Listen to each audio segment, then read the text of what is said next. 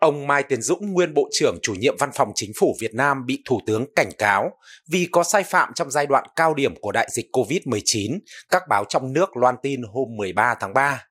Quyết định kỷ luật được Thủ tướng ban hành và do một Phó Thủ tướng ký hôm 9 tháng 3, nói rằng ông Dũng bị cảnh cáo vì đã có vi phạm khuyết điểm trong công tác. Theo cơ chế chính trị Việt Nam, nơi Đảng Cộng sản nắm quyền lãnh đạo tuyệt đối, việc kỷ luật ông Dũng về mặt chính quyền được tiến hành sau khi Ban Bí thư của Đảng đã thi hành kỷ luật cảnh cáo về mặt Đảng đối với ông Dũng vào ngày 14 tháng 1. Quyết định kỷ luật của Ban Bí thư nêu rõ rằng ông Dũng trong thời gian giữ chức vụ Bộ trưởng chủ nhiệm Văn phòng Chính phủ đã vi phạm nguyên tắc tập trung dân chủ, quy định của Đảng, pháp luật của nhà nước, thiếu trách nhiệm trong việc thực hiện nhiệm vụ tổ chức các chuyến bay đưa công dân về nước trong đại dịch COVID-19, còn được gọi là các chuyến bay giải cứu.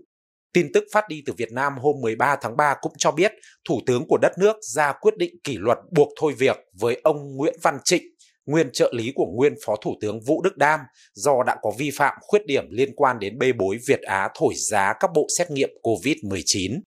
Hồi tháng 11 năm 2022, thì Công an Việt Nam bắt tạm giam ông Trịnh để điều tra về tội lợi dụng chức vụ quyền hạn trong khi thi hành công vụ liên quan đến vụ Việt Á.